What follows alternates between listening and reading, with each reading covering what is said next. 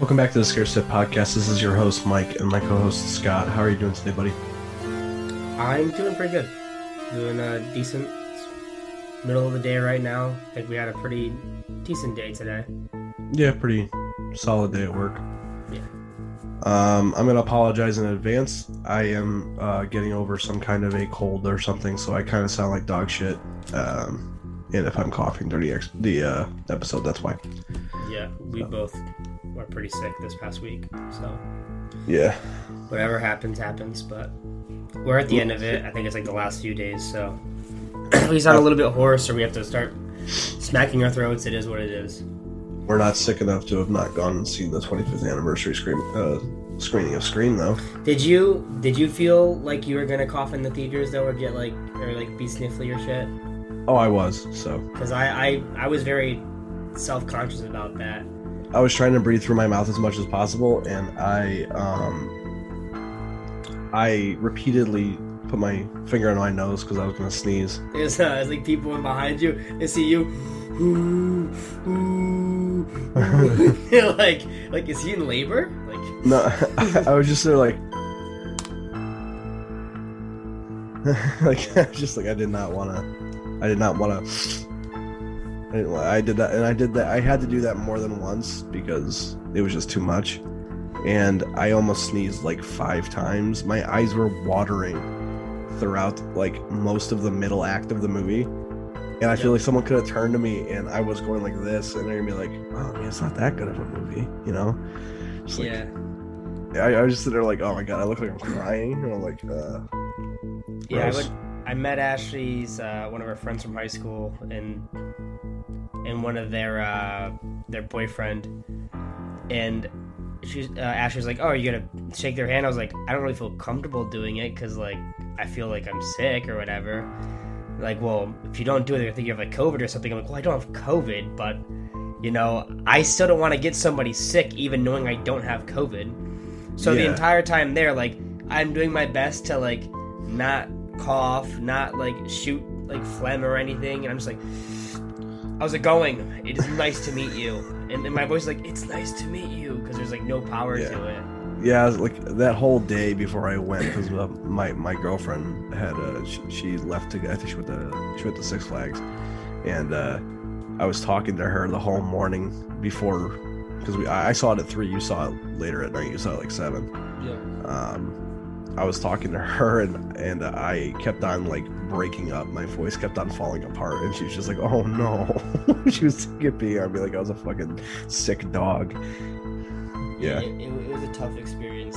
When I was at the theater, I had taken enough medication where I don't think it was that bad. But the dinner before going to the theater, they, they both had to go to the bathroom. And the second they did, I took my napkin. I started shooting like as much snot in there as possible. I started pounding my chest, coughing, everything. I'm like, I have to get this all out. I, I, I it was so tough. I felt like one of those people like in a TV show when they're trying to pretend they're they're somebody they're not. yeah, That's how I felt that entire dinner. I was like, oh man, I'm so broken, but whatever. Yeah. The whole the whole screening, I was like holding everything back. I had to cough a couple times. I couldn't avoid it. One of them was because I inhaled a kernel of popcorn. Though I will totally admit that, but uh, it triggered a coughing fit of the other variety. So it was what it was. But I tried to hold as much of it in. As soon as I got to my car, I ripped my mask off and I was just like sniffling like crazy. And I think I sneezed violently. It's just like I held that the entire time. It was that was not fun. I haven't been that, that sick in a while. It's been quite a while since I've been sick. yeah. Well, you can tell Josh. Thanks for getting both of us sick. Yeah, fucker. Um, But the movie that we're talking about that we had an unpleasant experience with is the movie Scream, which is what we're covering today on the podcast. well, the overall experience I had was actually really pleasant, but the sick part was not the best part. Well, I'm not talking about the actual film, but just nobody wants to be the one being noisy in a theater. Especially during a pandemic. Yeah. when you're sitting going, Oh, that I that's how I, I felt so bad about that in the the restaurant because I'm coughing. I'm like, people are gonna think I have fucking COVID because I'm coughing. Now, that was my big thing. Was I was sitting there, I'm like, someone's gonna fucking go get an usher, and they're gonna kick me out. they're gonna think, oh my god, this guy has COVID. He's gonna spread Yeah, that. like I know I don't. Like if you took my temperature, it would read that my temperature is not high, which is Yeah. a, a prime thing, Thing, that is usually yeah. connected to COVID. So I, I knew I was. It wasn't that, but I just Didn't want people to get in their head and stare at me during my dinner. I would have taken my Yeah. fucking burger and thrown it at them and said like, "I'll I'll get you sick, dude, if you keep fucking looking at me." Yeah. You saw it in a. We didn't see it together. No, How was your experience as far as the crowd was concerned? there was only maybe two, three other groups of people there, and they all sat in a close proximity. Nobody was noisy. Nobody complained. I went there as a group of four with me, my girlfriend, my girlfriend's friend, and their significant other, and that Yeah. was that was decent. So I I had a good, enjoyable experience. I wasn't noisy in the theater, thankfully. Um, yeah, it wasn't a huge crowd, but I to be completely honest, there's not been many films I've seen in theaters lately that's been over 50 people. Yeah, my crowd was pretty decently sized. I wouldn't say it's, it was near 50 people, but it was pretty decent for, especially the size of the theater, because I saw it not like a stadium seating, like it was a pretty big theater. And uh, there's a decent amount of people. We were all laughing, having a good time. None of us were being disruptive or anything, so we, we were all having a good time. I mean, we, I'd most say of us had all seen the movie. in mine as well. Yeah, I did have someone next to me as as the movie was over. I was telling you about this today. They took their girlfriend. Apparently, they drove quite a distance to see this, and their girlfriend had never seen the movie, and and they're like, "I drove you all the way over here to see this movie, and you know this movie sucks, and you wanted to see it so badly. I drove you over here." And I'm like, "Why'd you Why'd you come and see it? Why did you show this?" Your, why'd you hype this up to your girlfriend and tell her to come see this with you if you know you don't like it? like, uh, I could it was, do it was- that. I, I it was kind of funny film- listening to them though. I would see a film I don't like in theaters if it's still a cool experience, though. Like if they had the first Friday the Thirteenth in theaters, I would watch that in theaters. Yeah, I mean, it, there's a difference between like he. It's out the way he was talking. is just like, I hate this movie, and like hearing him talk about like the the parts about it that he doesn't like is like he he definitely did not have fun watching this movie with us. And it's just like okay, I mean, I can I can have a decent enough time watching Friday the Thirteenth. Well, I, I mean, as we're gonna find out during this episode, I have my I know you have problems with this film, and I still sat down and watched it. Yeah. Well, it, it was different. It sounded more like he had nothing to, good to say about the movie. So I was just like, why are you Well, to see this movie? I think this it's a great film, but the things I'd have to speak about, it would come off like I really don't like the film. Yeah. Like as we're gonna discuss about this, like it, it's already- a great movie. It, it is a great movie, but the script almost makes it not a great movie sometimes, and it really takes it away. Like when I left the theater, I said, "Do I feel any differently about the film?" No, I just feel stronger about the things I like and, and stronger about the things I dislike. Yeah. We previously in in another episode discussed uh, how you feel about Scream, especially because of how it changes the face of the '90s horror. Yeah.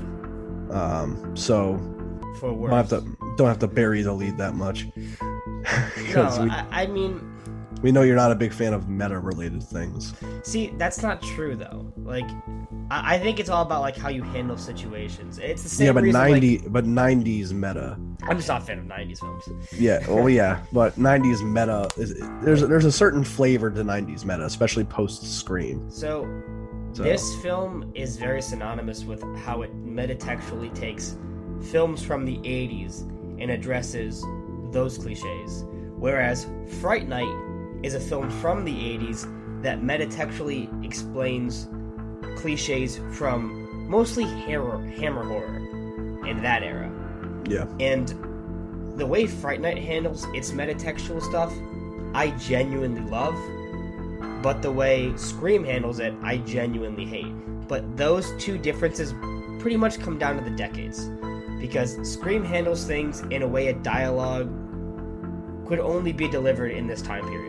If Scream was written and made as a film nowadays, it, it wouldn't be discussing slashers, first of all. So I don't know why you do it, but it, it's just it would be better written. I don't think Kevin Williamson's writing is bad. I think he's an adept writer.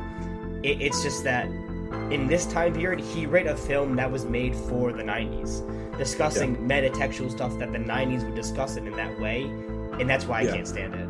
it's a very of its time movie, Yes. But I also love how of, of its time it is. I I love the the meta stuff in this. I I don't like the the wave that this movie created. I, I don't like a lot of the stuff that came after this.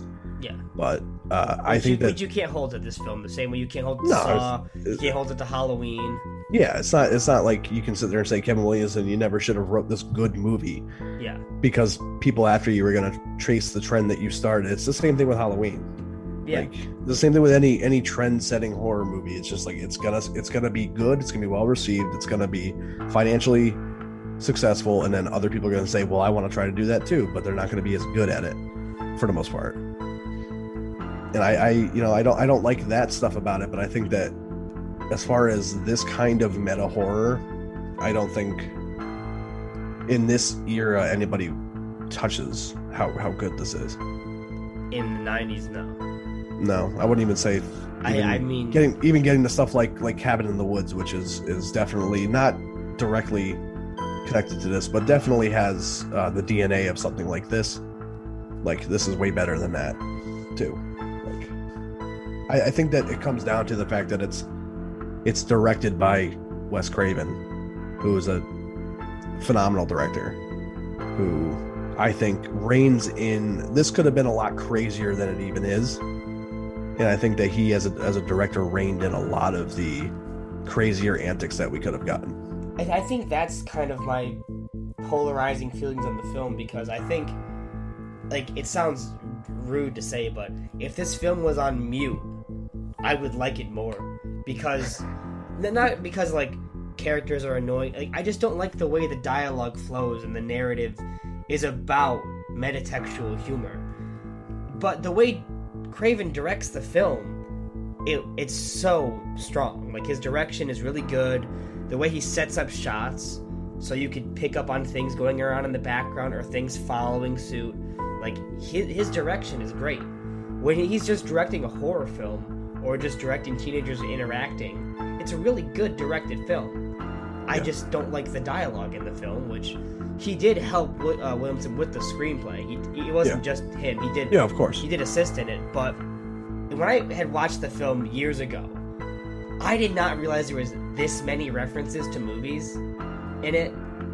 But this last watch from seeing it in theaters, I'm like, there has to be a fucking different movie name drop every five to ten minutes. And I felt like every single time, and it's like, this is a movie. But if these were real, there's no fucking way all of these kids, these teenagers that are 17, have seen all these fucking horror flicks. Like, there's no fucking way. And they're st- quoting it like nothing. It's like, oh yeah. you know. I still think that the bulk of the the actual movie referencing it does come down to mostly Randy, and he It- works in vi- really- in, a video store. So But like, I had thought that before the film. It's like Randy does that. It's, it's his character. But like, they mention uh, Dreaded Sundown. Randy's not the one that mentions that. yeah, They they continuously mention other films. Uh, Psycho gets mentioned multiple times by Billy.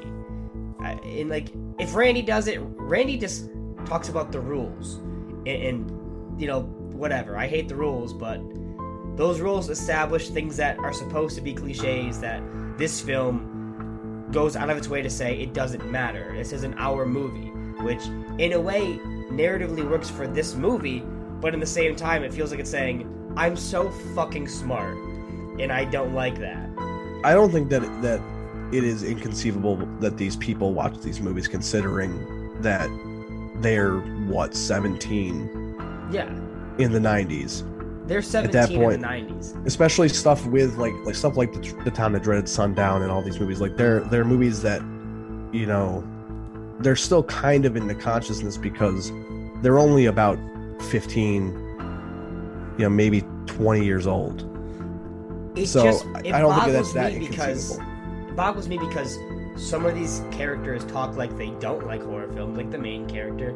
Some of them seem like they're they don't think much about it. Like when Rose McGowan's character says, "Oh, it's like a Wes Carpenter flick," Wh- which that line is supposed in to universe it's an in universe joke yes, obviously, but that line is supposed to say like she doesn't really follow these films well no the whole doesn't point know is who that the fucking directors actually are. no the whole point is that the director there's a director named wes carpenter because they can't have there's no wes craven or john carpenter in Well, there has to be a John Carpenter.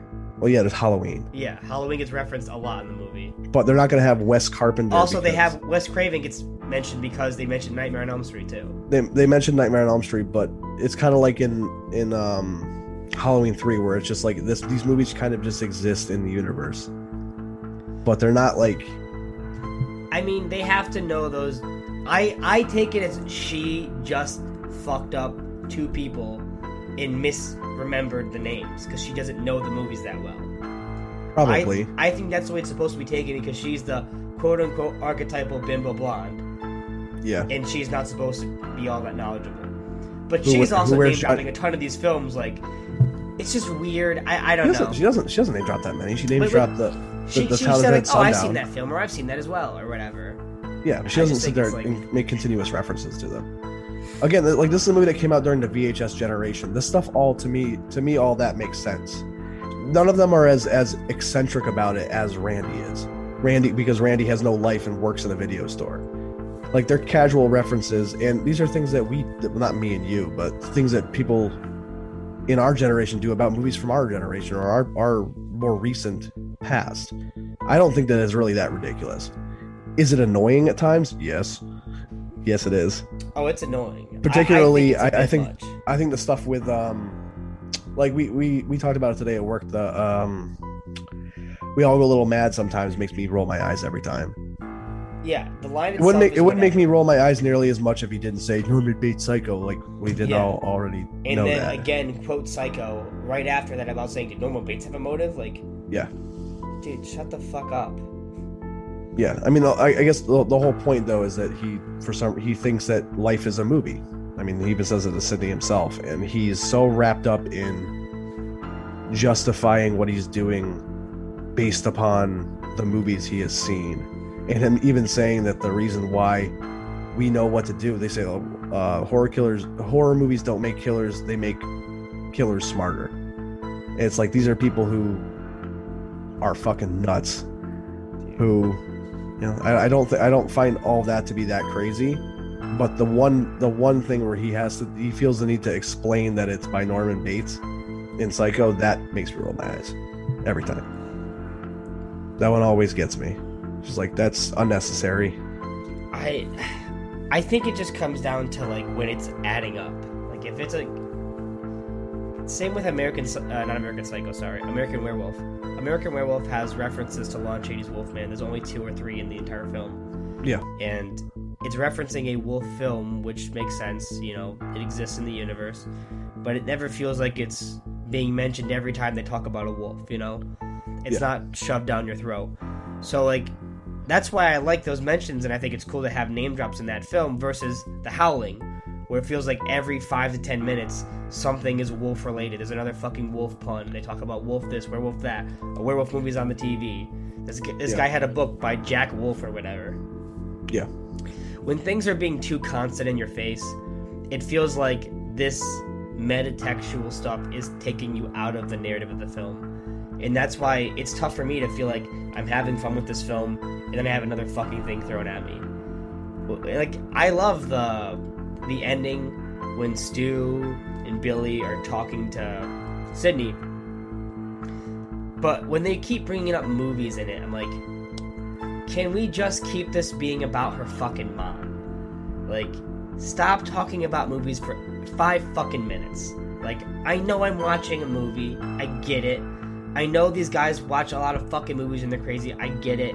Just keep it about the fucking mom. Like, all the time. It's, no, no, no, don't blame the movies on this. It's like, dude, just some of this dialogue. Just rip it right the fuck out. Fast forward it. Get to the cool shit, please. Because it, it's it's so well directed.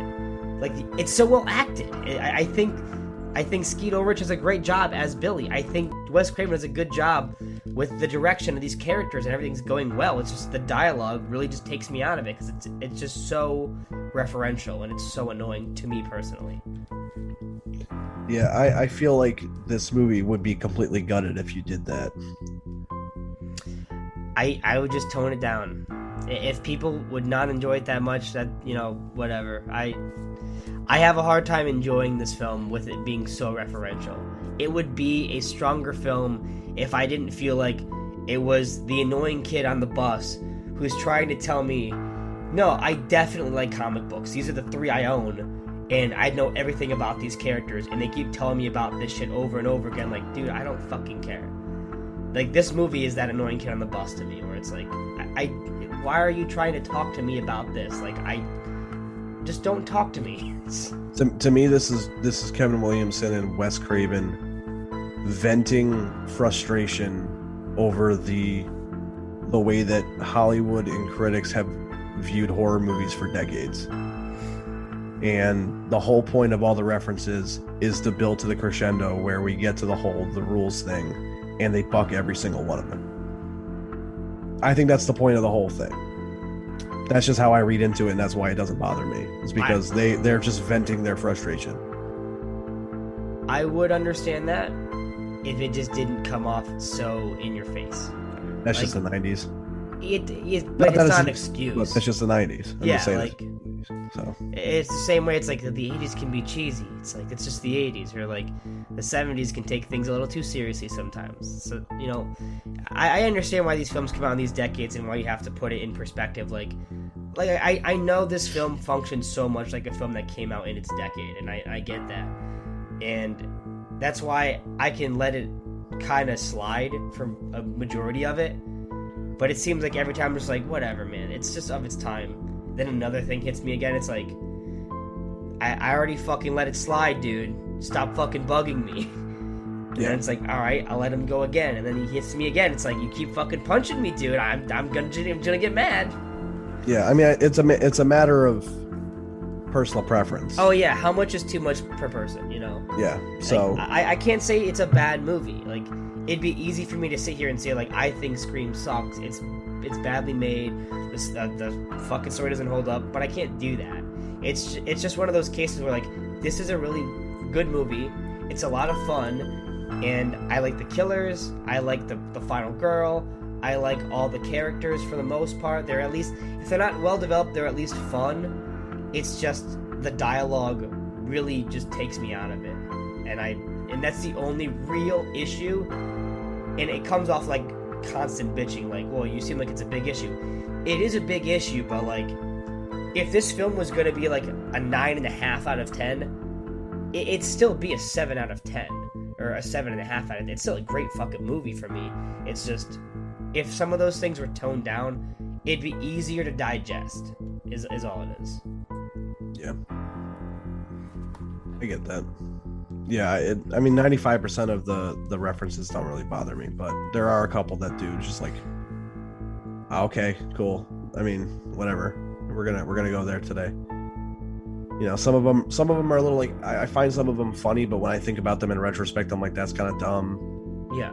You know, like like the um the scene where, where where Randy's on the couch drinking and watching Halloween, and he's yelling at the TV you know, look behind you, look behind you, look behind you. And Ghostface is behind him and all that yeah. stuff. And it's just like, okay, yeah, okay. It does lead to, you know, the whole 30 second delay camera thing is cool.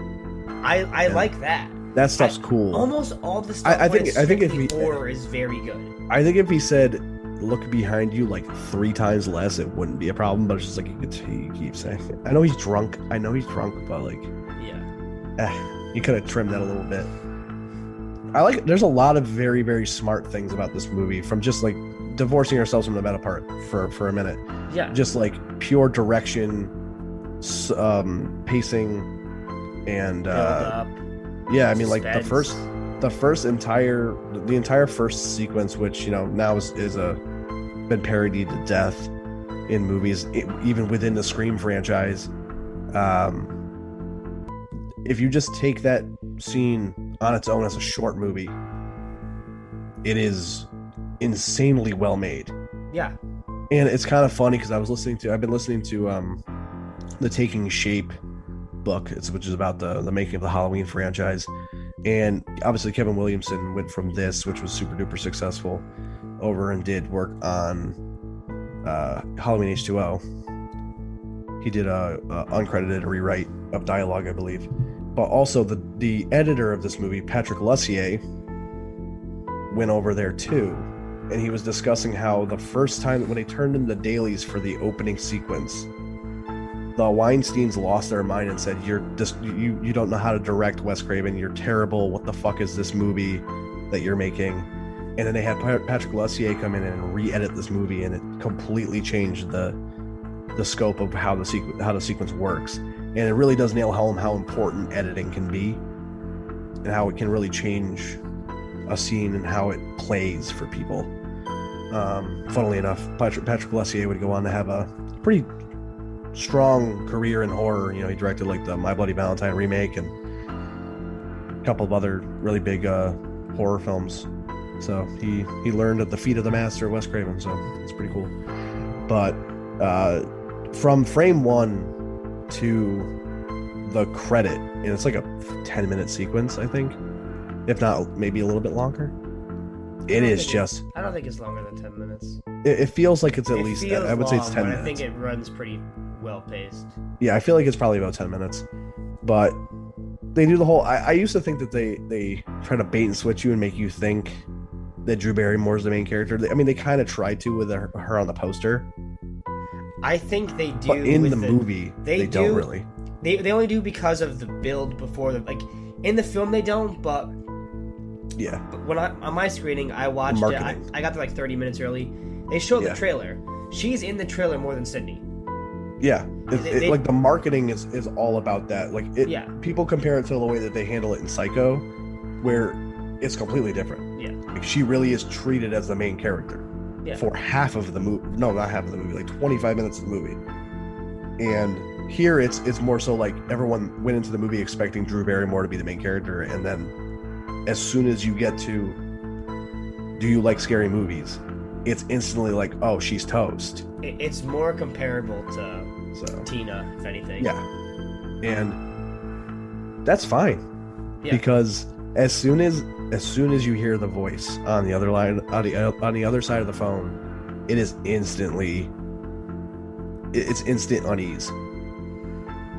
Because something's wrong. Something's just just wrong about the voice and uh, i can't remember the name of the voice actor who plays the voice of ghostface but It's um Jackson. I think it's like Yeah. Roger Jackson. he is so good he is so fucking good but uh i always go through that sequence it is it is always heart in your throat and barrymore's great Roger L. Jackson. yeah he's he's i mean he does he does it for all four i'm sure he's probably doing it for five but um it, it is consistently you know wes craven building and building and building and building and building until they hit a crescendo. Every time i see the opening of this movie it never fails to not just make me very tense but actually emotionally move me towards the end especially. The performances by the parents don't remember the actors names but they are they're barely in the movie but they are so believable in the reaction that they feel hearing barrymore's character dying on the phone and then finding her body it is so raw it's not like mo- a lot of the stuff that's in the movie No, it's a very different uh, tone. it's a harsh opening I- I'd almost say like I like Matthew Lillard a lot in the movie, but his character is never serious. Absolutely never. Yeah no Not one scene is he ever depicted where he's being straight faced. I would almost like it. I mean, I, the shit he says at the end is so fucking funny. oh Like, yeah I, I love that shit. It's so good. I would almost like it better if when he was just playing fun or having a good time when he's in front of people, and when he's revealed to be a killer, he was actually like calculated, slow, stern. Like that'd Yeah. be cool. It, it does really demonstrate. I, I think that Matthew Lillard toes a, a, a very specific line in the movie where it Yeah. is he is being very big with his performance uh, towards the end, especially. It's very intentional. Yeah, it's it's a very big performance, but I would say he rides this line between being really funny and also being completely deranged. like his especially because of the way that he views this whole situation to begin with, it's like a game. More so than Billy. Like Billy's Billy's taking this like this is like a, you know, I'm I am crazy and I'm going to murder everybody. but he has like a, a like a, a genuine like anger to him. Whereas Stu is just like if this never happened, kind of just following Billy around. I always look at him as like the type of um, person that he's clearly very popular, very cool. People like doofus. him, but like at the same time, it's like the rush. Like, what's the what's the biggest high? Like, Yeah. like, And I he's just- like, he- he, he, can, he feels like he can get away with it. Is the thing. Like he He's- just feel he's like just- he's on top of the world. He's not registering the. He's also. I feel like he just doesn't register the seriousness of what's going on. Yeah, Um, obviously, there's two killers, yeah. so he does kill at least somebody. Uh, but it, it seems like he doesn't. He dis- he disassociates the seriousness of that because he thinks that this is fun. I actually, so I mean, clearly, this isn't even gonna try to be preventative for spoilers. We're gonna be very. We never do. So Uh, we, we have been for the last two. We've been trying our best. yeah, I mean, we for Well, for not the last two. The, the ones that are come out next. Say? Yeah, yeah. I was gonna say the Exorcist. We definitely were not very uh, conscious of spoilers. Yeah, yeah, yeah. There are three kills. I, I'd say in the film. Really, there's Casey at the beginning. no. There's boy- there's four. There's her four. boyfriend. There's okay. Yeah. So Casey, the boyfriend, the principal, uh, the girlfriend, Tatum, Tatum, and then the technically Billy and Stu. the fucking camera guy. Camera guy, Billy and Stu. Yeah, I'm not. I'm, I'm not counting If, them. you, I'm, if you're I'm counting counting them people as who get killed by the killer. Yeah, okay. So Yeah. there's five. Yes. Yes. Yes. The principal was a reshoot. So there's five. Who do you think kills who? Oh, I have no fucking clue. I don't know. just just try to think Um, about it with the way the film film builds. I don't believe Stu kills his girlfriend. Yeah, Billy kills Stu. Because Billy's not at the party yet. What? Well, not at Billy's not at the party yet when when Tatum dies. yeah. Billy's not She- not she hasn't shown up yet. 100%. Yeah, Billy Billy definitely kills her. Yeah. It's kind of funny because they're not like the same height. So you'd feel like you'd be able to to kind of tell because um Matthew Lillard's not a short guy. He's he's No, he's fucking six. fucking six, dude. tall. So He's like tall as shit. you think you'd be able Or to tell. I think that they they 6'4", genuinely use the 6'4". same. I think they genuinely use the same stunt man for all the kills, so you didn't know who it was. So they cheat a little bit because I don't remember him being very tall. I remember him being pretty average height. I don't remember him being like really tall. Cause like you'd know instantly if you saw he's the only fucking person in the movie who's even close to that tall. Yeah. So like if you if you ever saw Ghostface looking like he's six foot six, you know instantly it's Stu. well, I would think that because it's such a loose costume, maybe he kneels. Maybe. I don't know, but it just it would seem like it would be something that they would have to cheat around because of Matthew Lillard's height Yeah. because he's just too tall. I think it's insinuated that most of the kills are done by Billy. I think most of them are by Billy as well. Yeah. I think if anything, maybe um, Stu kills the principal. Like innocu- more innocuous things, things that are not super serious. You think the the final chase with Sidney is is with Billy, Mm, with the camera guy getting killed? I wouldn't be surprised if it's both of them. Because he does kind of pop up around. But but then Billy has to be upstairs to come back downstairs as well. So I think that once they go outside, Wait, no, it it has to be Stu doing the chase. some of it though, No, some because of it. he's still up. Yeah, he's still upstairs.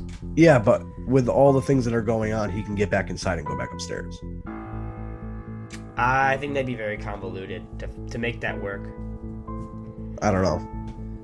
I because because then Stu appears out of nowhere too, and then Billy. But that's the whole point. nowhere, Is that um, you know? Randy says that he is the killer. So Yeah. I would assume Randy saw him get out of costume.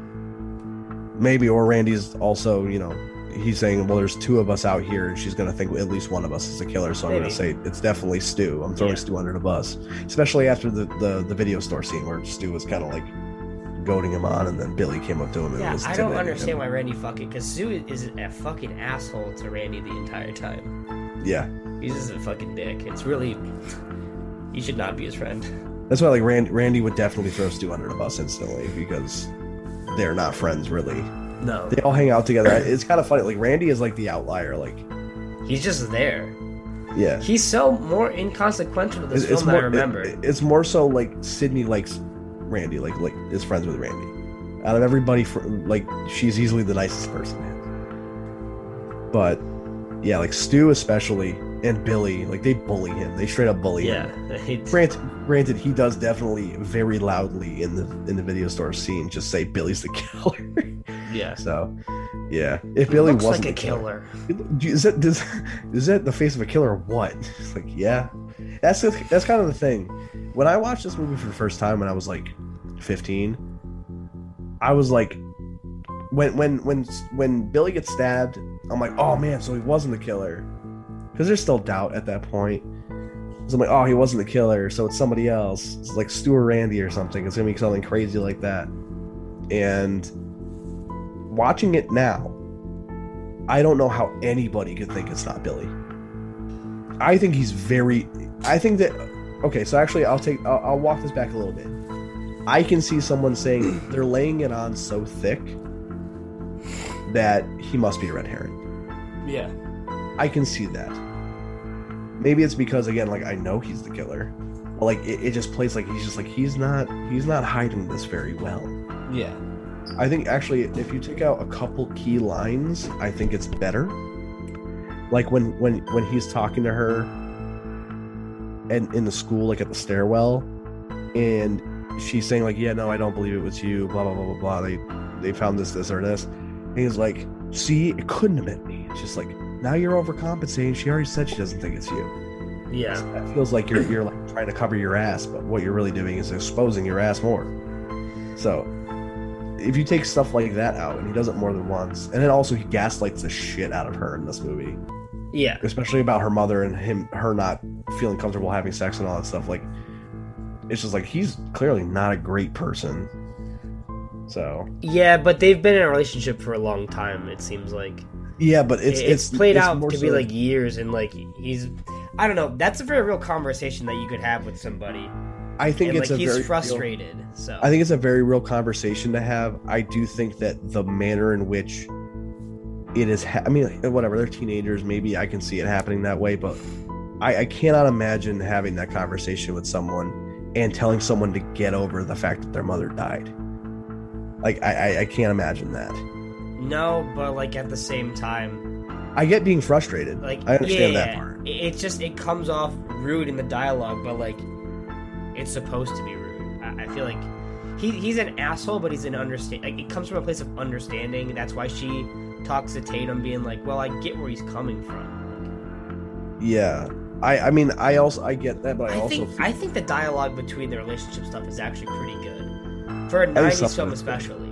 I think some of it's good. I just think that like when you, especially because it's in the same scene as the whole like, see, it couldn't have been me. It's just like it, it Yeah. doesn't make him look better, and, and to me, it does not help shift blame off of him. Like Well, he, also was in prison. yeah, of course, I, I mean, it, say I wasn't a serial killer.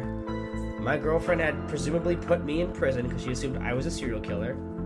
And at the same time, we are not having sex. We've been together for a few few years. I will also be like, yeah, I'm not a killer, and you won't fuck me. I don't get what the point of this is. Like, I I get the frustration aspect to it. I don't know if I'd be understand more that. frustrated than spending a night in jail, and I'd be like, you know what? Maybe I will tell her that her fucking mom is dead and to get over it. I went to jail. Like. Yeah, I, I I I get the frustration aspect, but I, I think that again, the whole like not just the whole like, well, see, it couldn't have been me, but also the way it's delivered. It's the delivery. I, I will Like, 100% he- say the delivery is Like they're rough. they're if you're taking out of the out of the equation, these are actors, and these are people we're we're a fly on the wall watching. Like I feel like it's very difficult to find that guy to be a good person. I think the entire film, Wes Craven directed Skeet Ulrich to be very on the nose with the way he's talking to her, because it always seems like he's just lying. Yeah, and I think that's kind of the thing. Is like again, it, it circles back to the fact that like I feel like it's very easy to determine that he's the killer. I think the real twist isn't that he's the killer. not even that. Well, yeah, that's a twist too. But I think that the bigger twist about the killer's identity is that there's two of them. Yes. I think that's the bigger the bigger twist. And it, it's kind of like the whole thing, like in Mission Impossible Fallout, where like it's not you know that this person's a bad guy, but it's that everyone knows that he's the bad guy. Yeah. It, it's the misdirecting of what the real reveal is. Um, it's just like it, it does really feel sometimes like they're kind of laying it on a little thick. Like he feel it feels like it's Oh, like yeah. who the fuck else is it gonna be? Like, oh, is it gonna be the dad? It's I- gonna be the dad. Like, there's no development to that idea deliberately. Deliberately, it's, Yeah. it's not developed because it's it's not something that anybody takes seriously, other than the dipshit uh, police chief. But you know, like it, it's one of those things where it's like there's not a lot of options, and this guy is acting sinister most of the movie. You know, there's some stuff where, where, where he, you know, very like I like their first scene together. I think I think that they're very good in that scene together. I think they have good chemistry. But as an adult, and, and again, like this is also coming from a from a perspective of someone who knows he's the killer. It just feels super duper obvious while I was watching the movie in the theater. I'm just like, I don't know how I could have possibly thought that it was not him. See, my biggest revelation this time in the film is that I thought Skeet Ulrich was supposed to be playing like a bad boy, like Yeah, like from Breakfast Club, like Bender, like clearly Yeah. an asshole, but he's not. Like this dude is like frustrated, but he's like understanding. He's like, no, like I don't want to break your rule. I understand what you're saying. It's like he's he's a rich I- boy's son. like I thought he was supposed to be a fucking like dick. Yeah, Like, he's supposed to be like, I don't give two fucks. The way he's dressed is like a fucking like 50s greaser with his hair back. Like, he's supposed to be a bad boy. And when I'm watching the film, like, you're really understanding about things and you're very communicative for someone who's supposed to be the dick right now. it's kind of like he's only really dressed like that in the poster. Really, like he's not wearing like leather jackets and stuff like that. Like he's No, he's I wearing just mean like, most of the time he's wearing just, he has like rolled up sleeves in the intro Yeah. too. He's got, like, he's got like the, the shirt at the end. Yeah, I just think like he's got this blue polo on. He he looks like a prep boy. He looks like a preppy boy. I think His- only that his one scene looks like and preppy boy. The other scenes he looks like he's supposed to be like just kicking it back. I don't think with his, with his button down, he looks like he's particularly to be a bad boy. But I think When he- he's supposed to be playing a bad boy, but It just but the dialogue like- doesn't like. We that's why I don't think he's supposed to be. like Tatum goes like he's too perfect. I'm like he's per- he's supposed to. I thought he's supposed to be a dick. How is he perfect? that's what I mean though. Is like I don't think he's supposed to be a bad boy in the movie. I think I, think they did a bad job structuring his character. Like there's he clearly has like with the way he's portraying the character, like he's supposed to be like the rough kid in school. The way he like has his head down, has his hair slicked back, he looks at people like these are mannerisms that I associate with the bad boy in town. But he's supposed to be like, "What's up, guys? How's it going?" And Yeah. I don't, I don't get that vibe at all from him. Yeah, I don't. I don't really. Outside of like a couple of shots, I don't really. I never really got the vibe that he was a bad boy. I think it's just the mannerisms of the way Skeet Ulrich plays his character. I also think like Skeet Ulrich just kind of has that look. He does have that look, 100%. Like he just kind of looks like that. he does. So it's like it, it's one of those things where it's just like he's. He, I think he's just gonna be that guy. It's He's just, just that weird guy. that I don't know. I always picture him as being like the bad boy character. When I'm watching the film, like they don't want him to be a bad boy, but he comes across like he's supposed to be. Yeah. Like the movie wants you to think like he's a good kid who just gets put in the wrong place and then ends up being a killer. But I don't picture that when I'm watching this movie. He's not being he's not acting like that. Skeet Ulrich's not portraying that type of character. Yeah, I feel like maybe it's more of a situation of that's the kind of the way that the the the school probably views him, but in reality, behind closed doors, he's like a, a sweet boyfriend who does actually like res- respect Sidney to a degree. He respects her. Yeah, as like the her his facade respects her. yeah. I was, I was gonna say because it's like at the, in the at the end of the day, like he It's has a plan. Yeah, like he has all a plan. Yeah, His whole point is that like he's manipulative. yeah. It- and like just- she she has to suffer for her mother's sins which you know i think i think that that his motive is strong like his actual motive. Once you get past the meta shit about how do I need a motive, he his actual motive makes sense. I don't know. It, it's such a weird. Like when he's angry, he looks angry. Like he feels angry. Like he's mad at Yeah. people. And the performance just comes across like a different type of character than I feel like they wanted. I just think it's weird. The script does not back up who this person's supposed to be portraying.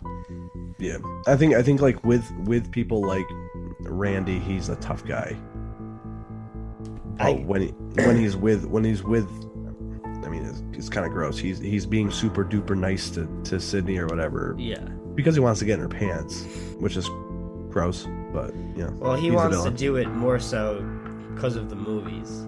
yeah, he wants because Like, again, I, he- I genuinely think that he doesn't really care about having sex with her, but just wants to get rid of her virginity to make her eligible to die in his mindset. yeah again like it's all about his his cracked mindset as far as what life really is. Yeah. you know, he even tells her, she's, she says, you know, like, my life's not a movie. And he's like, yes, it is. You just don't get to pick your genre. And she's like, okay, so what's what's your genre? What's her genre? Tragedy, uh, I guess. His his I fucking don't know. genre is a fucking psychotic thriller. Yeah. So it's like he he does literally. It's even at the beginning of the movie, like their first scene together, where he's saying, you know, like we we, we had a relationship. It was, a, it was a hot and heavy, you know, R-rated relationship heading on its way to an NC-17. And also, he's like, then it feels like I'm kind of edited for. We're kind of I, I edited for television. hate that like- line. I hate just like, oh, shit. okay. Like it just sows the seeds for the idea, like he just does not understand that life is not my movie. That dialogue, I, I had forgotten about that till you just mentioned it. That shit was so annoying. Pa- I, fi- I find the the part where he, he says, you know, I was watching The Exorcist on TV and it kind of got me thinking about you, and she's like, it did. That shit's funny. Like, it's just the dialogue in the opening with Drew Barrymore's character, where they talk about scary movies and shit. Like, that fucking dialogue is perfect. It functions perfectly. It has a narrative flow to it. It trim it.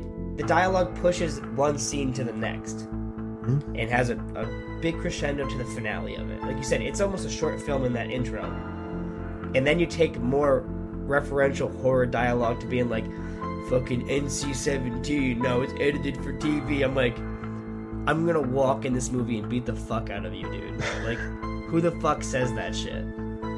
Yeah, I mean, I it, it didn't it didn't at all bother me, but I understand why it would bother you. The um, yeah, it, it just to like to wrap it back around, like it is it does just reinforce the way that that Billy apparently views Yeah. existence. Apparently, it's just like, hey, it's a movie. It's just like that's kind of you know it's just part of him being fucking absolutely out of his mind. But The thing I like the most about uh, referencing how they had a relationship before the murder. yeah, so It's- they've been together for at least a year. Yeah, I also like the fact that they reference that because he's been playing this long game because he commits the murder of her mother. Yeah. So I just think making it so much more calculated and thought out is kind of neat for his character. Yeah, I agree. It's fucked up, Yeah, but it, it works. I, I like. Yeah, he has a strong motive. I think his motive his motive is very not. Mo- I, won't, I won't say it's sound, but he I, I understand. It's a motive that you understand that someone would do something like this because of that. I also like when they talk about the motive. Stu didn't know that. Yeah, just because you can see Stu be like, "What?" Yeah, he's like, oh fuck, he's really crazy. Again, like Stu Stu doesn't take this seriously. Well, that's like for psychology. When there's most cases of killers, there is one who's a, a dominant personality, Yeah, and then one who just listens. And, and, and this is very accurate to that. Yeah, and that, that's why I like it. Like, it would be cooler if Stu did flip a switch and he was more calculated, more like common demeanor. But the way that this plays out is more actually true to how events would be. Yeah, it's very it's very clear that like Stu doesn't take any of this seriously, but once the motive is brought out into into view, Stu just like, wait a second, what? Um, but then again, like like Stu is, yeah, they say like Stu knows that this happened, like he knows why her mother's dead, because he talks about how it's been like, oh, it's one year. Yeah. They both talk about how it's been one year. So it's like he again, like he just he completely disassociates the seriousness of the situation, and that's why he's so just off the walls. And like yeah, like you were talking about earlier, like Matthew Lillard in this, he is genuinely a tree in this movie. Oh, he's so. I He's funny. fucking I don't know. love Matthew. I wouldn't say he's funnier than he's ever been before, but some of his lines are so fucking funny. Oh my god, Like the final shit where he like, like The you phone. hit me with the phone, oh dick. dick, yeah, That's so good. Like, are you Is it- really gonna, you really gonna call the police? yeah. You bet your fucking ass I did. My mom He's so mad at me. So fucking funny. He's and it's like it, it's in the middle of a, of a nearly hour long finale that just again like the opening builds and builds and builds and builds until it ends I like to think that that line was improv. yes And like they were gonna film more to the segment, but he says that shit and Wes Craven just goes, "Oh fuck, I need a second. Like, hold on, that was really good. yeah he, matthew lillard's so damn funny in this and like it, like i remember also like because he, he was he gets really really big in that kitchen scene. And he's where he's he's to the point where he's fucking spitting and he has like a giant puddle of spittle comes down his fucking chin and he's still going he's still performing. It's like that's he's out of his mind in this movie and i love it I'd also like to say that like even if you try to pick apart the way that these characters interacted in the beginning of the film, he has never once taken the serious nature about people No. being killed, the death of of uh, Sidney's mother, all of these things he's never taken seriously or, or really considered. So Yeah. it's very in character for him to be one of the killers at the end and be like, well, I never fucking gave a shit. yeah like from the beginning That's why he's always you- joked about it. It's, it doesn't he- matter. he's telling tatum how like you know a woman can't can't kill a, kill someone like that you know can't you know gut a gut a woman like that Yeah. because only men can do that.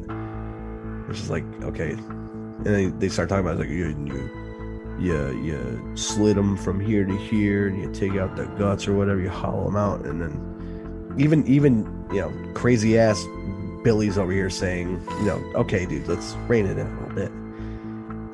Probably because he probably because Stu's probably the one who killed her. like The mom, no way. no no no the uh the the the uh, Oh, Casey Casey? Casey. I would. No, he couldn't have been. Oh Had no, because that's right, because he because he was he said that she, they were with with Tatum. Yeah, Had to have would have made sense. It would have made sense though, considering they, do t- um, say that he, He had dated- a motive. yeah. So it would have made sense. But yeah, it's it's kind of gross that whole situation. He doesn't take the fact that Casey is somebody he dated is dead, Yeah, grotesquely dead, too. he Uh, jokes about very it, seriously. Maybe he, you don't never know. Maybe he told Billy to do it. It's just like they picked someone that one of them had a grudge against the start. And like that's just fucking gross. It would have almost been nice to have another kill in there that had a, a value to it, but like if they replaced the principal kill with somebody else. I straight up forgot that the, that the dad made it out of this movie. I thought he died. Yeah, I, I really like the fact that they fucking stole him and just kidnapped him. Yeah, because it, it does it it does was- completely it does completely throw the the trail right off of them because the the cops take the bait because they cloned his cell phone and all that stuff. And even Dewey says like, could they clone a cell phone? And the the chief is just like doesn't even respond.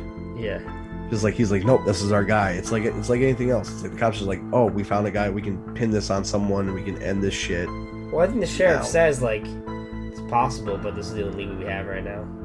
Yeah, he he just doesn't seem very. um He seems not. Doesn't, he doesn't believe that's the case. Yeah, like dismissive isn't maybe not the correct term, but like he doesn't feel like there's any weight to that. Like oh, like I was like, oh, somebody really gonna go through an effort to, to clone someone's cell phone? Well, yeah, the answer is yes, they will. Also, their plan kind of sucks because they're gonna put the the they're not thinking about this because they again they think it's a movie, but they they're gonna put the the phone and the voice changer in his pocket without gloves, so their fingerprints. Well, the all- biggest the biggest thing to me was the gloves, because but like where the gloves. they've they've fucking did everything with their fingerprints everywhere. It's like clearly the gloves are going to be like, well, it doesn't make a whole lot of sense it, it- to, to make it stylistically look good in the film.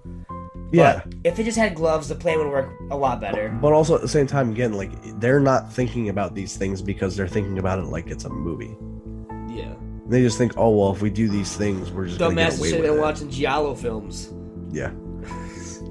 But uh, like they, they they just think they're gonna get away with it because they don't understand that this, that what they do in real life. You know, they don't understand that this is real life, and that's just the demented part about them about them. I I also t- I also think that they just don't. They see this shit being an up, open shut case thing that they're not going to do fingerprints. Yeah, like they just They, they, they, just think, think they're, they're like, gonna- yeah, they're just not going to even fucking care. yeah, it won't even be an investigation. It's like that's not how that works. Well, I think it's because of maybe they did it similarly with the mom or whatever. They're like, we got away with that shit. We'll get away with this too. Yeah, I mean, they, but they they it's kind of airtight what they did, and also again, like it's it, they're they're counting on the idea that the cops are going to one hundred percent just say this is it, Yeah. and it's just like that's just not how it's going to happen. Like they had because they didn't just have oh we put this evidence in Cotton's car because Sidney fingered him and said he's the guy who left my house and uh, you know killed Yeah. my killed my mom. So like that's what that's why that Yeah. worked out. Whereas here they don't have the benefit of that. The benefit is them being alive. Yeah, but that's all. But, But, that's, all That's just to their that's conjecture about saying this is what happened. Yeah. So the problem is, is that like they're gonna, they're still gonna look for evidence because they have to prove that that's the case. That's something that's like that's very convenient. Yeah. That's the thing. It's like it's so convenient that I think under most circumstances they're gonna double and triple check that shit. And if you're gonna plant stuff on people and not wipe your fingerprints off, you're fucked. Like it's over. Like they they they think they thought this plan out. But again, The whole point is they, they think that they said movies make killers smarter. It's like that's really not the case. Makes you dumber. But one thing I, I did want I, I wanted to, to mention was I think Marco Beltrami's score is so fucking good in this movie. I think the score is really good. I think some of the needle drop songs take The away soundtracks? from it. Soundtrack takes away from it sometimes, but I think the score is strong. I was actually reminded in the theater uh, when they when they pull up on Stu's house for the, the party, the Youth of America song. Yeah. I forgot that song even existed. And as soon as it started playing, I- I had a bunch of memories just rush back to me. And I'm like, yes, awesome. It added it to my playlist literally as I walked out of the theater. I fucking love that song. But I I didn't notice that very many of the of the needle drops nearly as much as in some other movies. one I noticed the most. Which one? School's Out, the Alice Cooper song. Yeah, that one's a little bit. They much. do that in a lot of films. It's not Yeah. like it's a crazy surprise. It's not new. It's not new. But that's the only ones I really, the only one I really, really noticed and reacted to was Youth of America.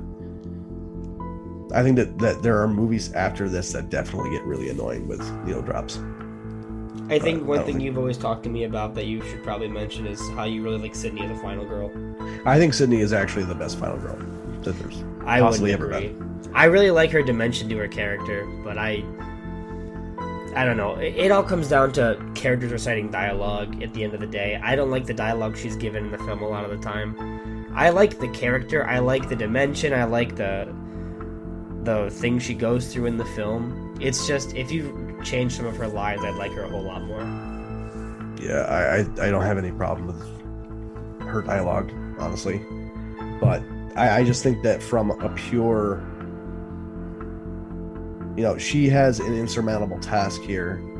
You know, most final girls, you know, you get to a situation where like, you get the virginal final girl who, you know, is quote unquote paying attention because they weren't having sex, even though that's rarely the point. But Sidney, from like the beginning, is on the on the attack and defensive when when someone's coming after her.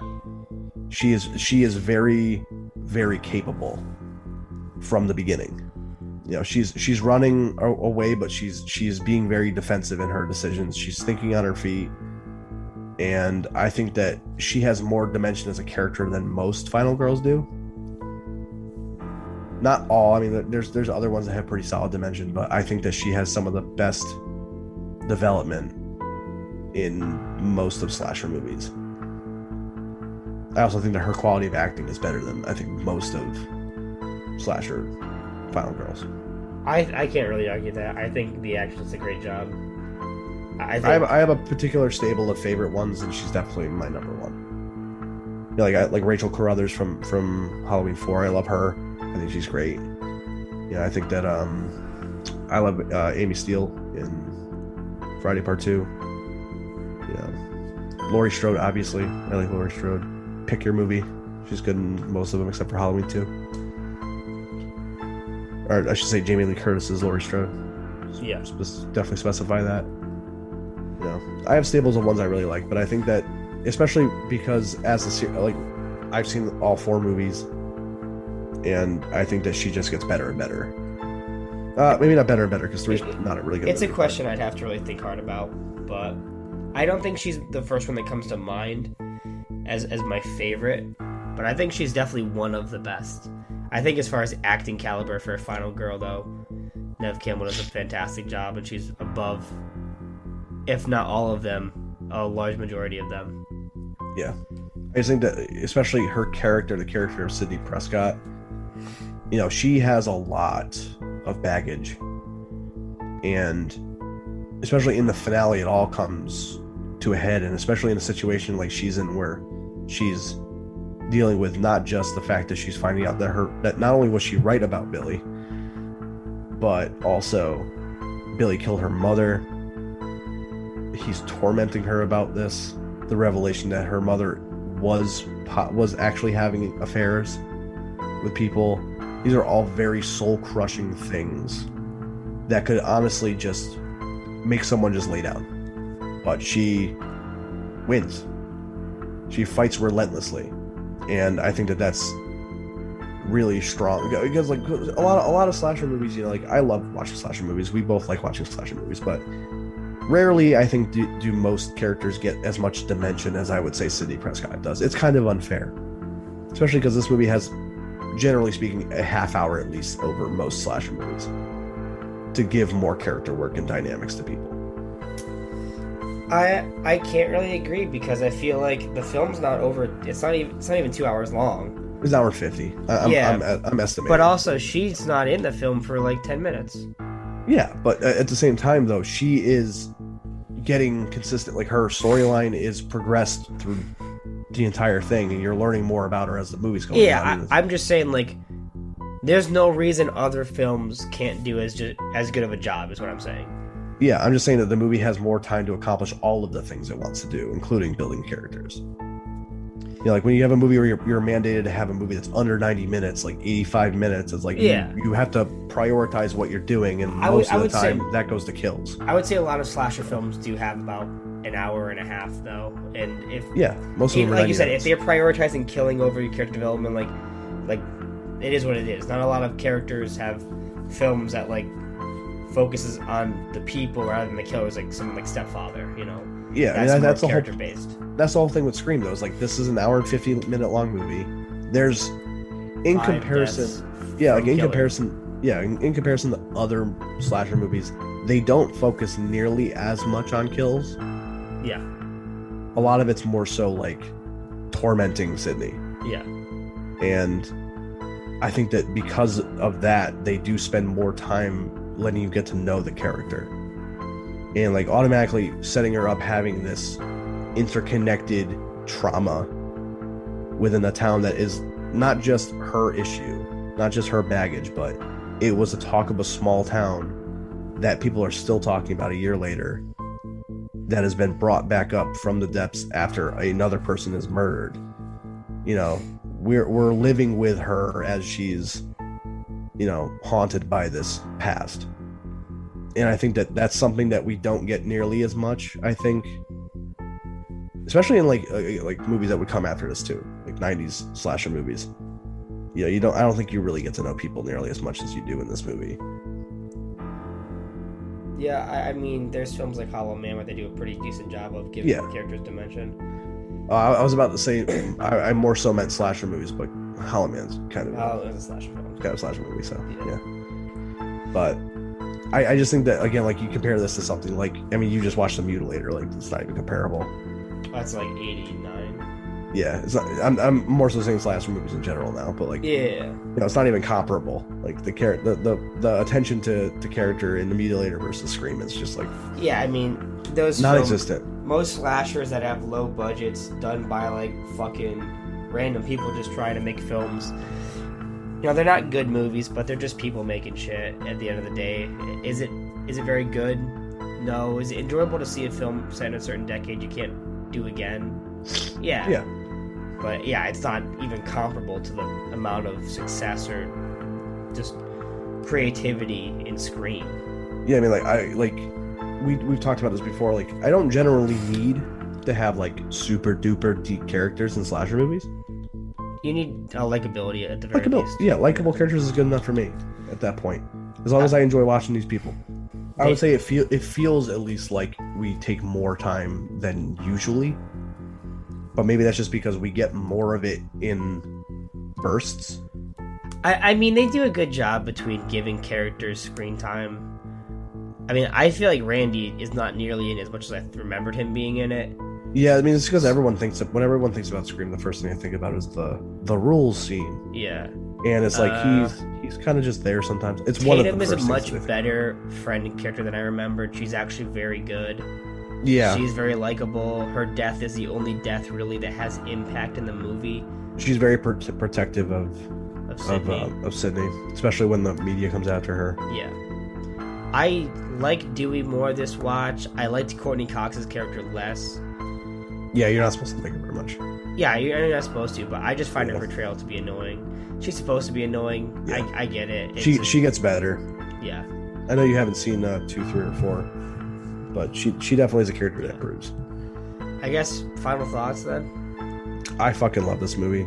Uh, and all all seeing this, the, I'm the exact reverse of you. Seeing this in the theater last night only reinforced how much I love it. I don't think you're the exact opposite of me on that. I think I feel the exact same way. What? It reinforced exactly what I thought about the film. Well, I'm saying that it, reinforced for you the things you don't. Well, I guess I guess No, I reinforced the things I like too. Yeah. Yeah, uh, but it, I know that it re- it reminded me how much of this movie I like, and even even um, you know, obviously now that we you know, we've been doing this podcast, and the past couple years we've been watching a, a horror movie a day, or or um, you know, talking about horror movies constantly. Since you know the first time I saw this movie to now, I pick up on a lot more of the shit they're talking about. Like I, I didn't know what the fuck the town that dreaded sundown was back when I first saw this movie. I had no idea that that was a movie but you know it, it is kind of I, I do find the easter egg hunt it's not really an easter egg hunt they do shove it in your face. Yeah. but uh, I, I do find the a lot of the references to be cheeky. I do like the fact that they do use a lot of this whole like meta idea as a in my opinion as a smoke and mirrors to the real point which is everyone has been throwing this vitriol at horror movies for so long about how they're all the same movie and how they all follow the same formula. And what, what are we going to do? We're going to completely throw that out of whack. And I think that that's kind of, I think that's why it all works for me, is because it is kind of counter to what I think most people think the movie really is.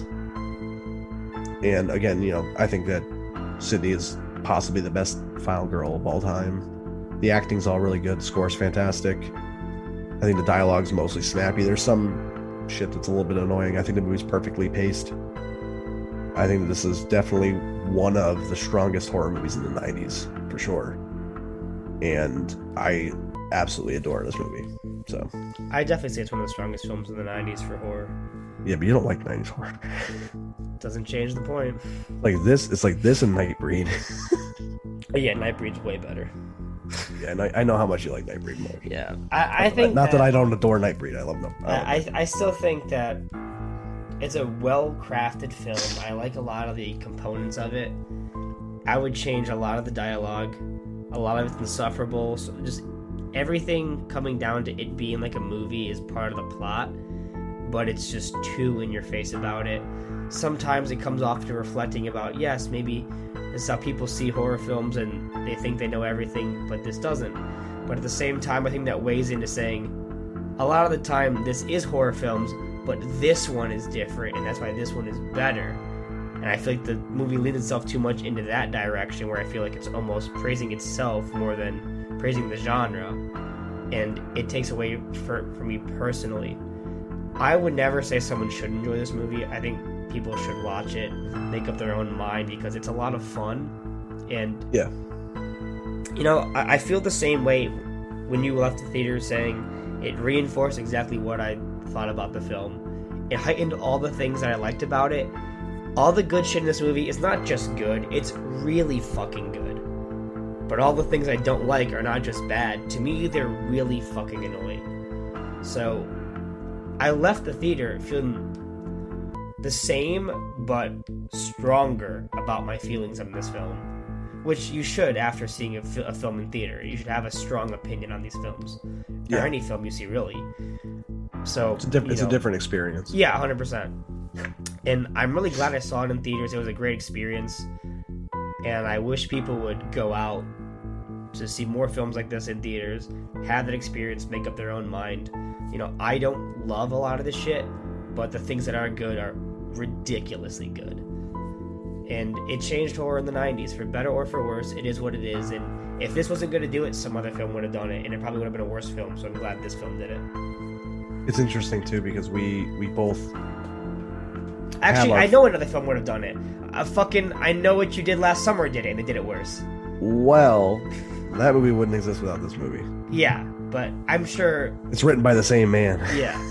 Um, but uh, I actually think it's kind of funny because you know we're talking about the meta commentary in this movie and how much we do or don't like it, and this isn't Wes Craven's first time around on the uh, the old meta commentary No, bandwagon because yeah, New Nightmare is fucking awesome. i love new nightmare Yeah, I uh, fucking- freddy Yeah, I fucking love New Nightmare. So it's like this is not his first attempt, but this one significantly more higher profile. I think that this one's easier for people to go and watch than I think New Nightmare's a little bit more. Uh, it's more convoluted it's one of those movies where like this movie is very much heightened yeah. by how much fun you're trying to have with it, whereas New Nightmare's not particularly fun, no not nearly as fun at least. So i this don't is a think the easier metatextual stuff is nearly as important in new nightmare because it's less about horror movies and more about literally, specifically the franchise of Nightmare on Elm Street Yeah. and um, Hollywood for these people. yes So it's very specific to that. But it is just kind of fun that he's done this. He did this before, it didn't work, and then he did it again because this movie's a lot more slick and aimed at teenagers. Yeah. We're not we're there people it's going to see aimed this. at slashers Yeah, like It's we're not here for to that demographic. Yeah, like we're not here to really think about it so much. Yeah, when this film came out, it was not long after shit like Jason Goes to Hell and shit. Yeah, 93 was Jason Goes to Hell. This is Yeah, 96. and Freddy's Dead and uh then New Nightmare came out Yeah. in the 90s I and New uh, Nightmare was 93, wasn't it? Or 94. 94, 94. Yeah, yeah. It, was, it was not that. Far, it was, it's probably right before we prepped this, honestly. So it's kind of funny. He did these pretty much back to back, and one of them not successful. One of them extremely successful. So, It's final kinda cool. score? Nine point five out of ten. Yeah. 7.5. I fucking I love this movie so much. I'm happy. I I don't get to see very many classic movies in theaters. You know, we we went to go. We tried to go see. Dracula I would have seen one every week this year, or this month. I would have seen one a week. And Yeah, I've seen only one. yeah, Because because got we, saw- we, were, fucked twice. we were gonna see Dracula and Frankenstein back to back in theaters, but the projection was fucked, so we didn't get to see that. And then we were gonna go see Evil Dead. That was my own fault. I had other plans that were more important, and I didn't I was- realize I double booked. So Yeah, I couldn't. I couldn't go because I was sick. I didn't feel good. I didn't feel like I could really go see the movie. So I, I missed that. I'm really sad I missed that because that would have been really fun in the theater. I wish that every fucking day they had a, a class. Somebody would throw classic horror movies in theaters or classic movies in general that you could just go and watch them in theaters because it really does. You know, everyone talks about the the- theatrical experience and how it changes things for you, and they're like, ah, it's not that important. It, it really is. It really does change it. I think it really can put you in a very different mind space when you're going to see a movie. And I think it can either improve a movie or it can at least reinforce the things that you enjoy about the movie or dislike about the movie. But I feel like it's kind of hard for your attention to wane, at least for me, at least, because there's plenty of people who are on their phones in the theater. But I feel like it's very difficult to lose attention to a movie that is literally completely across your entire vision space. The darkness, the sound surrounding you, I feel like it's kind of hard to not be transfixed. And for Scream, I think that that maybe that improved the movie exponentially for me even more than I already loved it. And I, I just I would love to see what other movies would look like on a big screen that I never got to see because either they came out before I was born or I missed them. I feel the same way. I'm sure Love next year we'll have more. I feel like the only good thing about the pandemic is it's put more movies coming out nowadays than ever for bringing back films. Yeah, because you brought me to see uh, King Kong. That was my first time seeing King Kong ever. I saw it in the theater. Uh, for the first King time. Kong, I- I've seen quite a lot in theaters for older films now. Yeah, because you've hiked up to Salem and stuff like Yeah. that. I, that was my first time seeing Night of the Living Dead. That was another really fun. Like I've seen movie to watch Creature. Uh. I've seen Bride of Frankenstein in a church. Um, Nice. What else have I seen? I've seen House. I would have liked to see Alice Oh, Sweet Alice yeah. this month, but I'm not going to be able to see that. That I'm really sucks. mad I really love that movie. I'm really mad that that couple years back I wasn't able to get up to Salem to see uh, Suspiria on a big screen. I feel like that would just be magic, pure magic. Yeah. The, Cinema too. Salem does a lot though. This this year they've already done like a new specialty film every week. Yeah, just like going to Salem in October is a nightmare. Well, that's why I'm not going to see Alice Sweet Out. I would love to. Like, I if Yeah. I was going to see a film in theaters right now, I'd love to see that one. Yeah, That'd so be fucking is- amazing. But the- it's, the problem it's is having to October fight through- 24th or some shit. Having to fight through that traffic, I just I can't. No matter what movie they're playing, I can't do it. It's just it's too it's too much. People are everyone's going there. Everyone goes to Salem in October, and it's just an absolute nightmare to go around. Yeah, it's not worth it. I just wish local theaters would do this shit, man. Like, I don't want to have to like I don't I don't want to have to wait for anniversaries for movies to see these things. Like, these are things that you should continuously keep in public consciousness, reminding people these movies exist. They're they're classics for a reason. People should have immediate theatrical access to them because it does really change things for people. Well, people should just go see films more often. You oh, know, Oh, yeah. we talk about wanting it to happen more, but the problem is that nobody else cares. Like Yeah. when we when we saw Dracula, nobody We else only was two- there. Yeah, we were the only two people in gave the a theater. Actually, when we were when we were leaving, there were people who were going to see it. I heard them talking. So there were gonna be more people. They were gonna be late, but there was gonna be more people. But they saw us getting our refunds and they're like, oh. Yeah.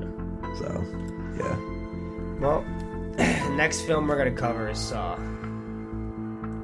We'll have a decent time talking about that. Oh, we had a good time. We we, We had we had a we great already time. did it. Well, we had- we, we had we to- know we, had, had a good time. Yeah, we had to re-record it, but it was actually kind of like a godsend that we had to re-record it because the second time around was It was really good. I mean, the first time was good too, but I, Yeah. think the next episode is genuinely going to be a really fun one. yeah. And then our last episode is also going to be a good talking about. I, I just might watch the film again because it's already. Been I'm gonna so I'm gonna rewatch it. Yeah. I just, I just want to fucking. A, a I new don't a new need release. to, dude. I can have a fucking audio on because I've Dude, I heard everything. I watch that movie at least four times a year. I don't need to, like, I don't need to to rewatch it, but I'm gonna. Thank you.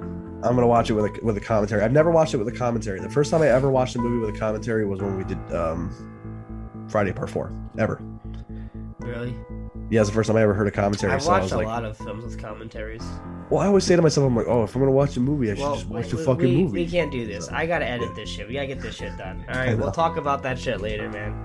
So, thanks a lot for joining us for Scream. I hope you have a good time. I hope you watch the film. You know, besides my thoughts on it that are very skewed because of the films I enjoy and the things I've partaken in, like Feel like Mike said, there's a lot of people that can go into this film have a really good time.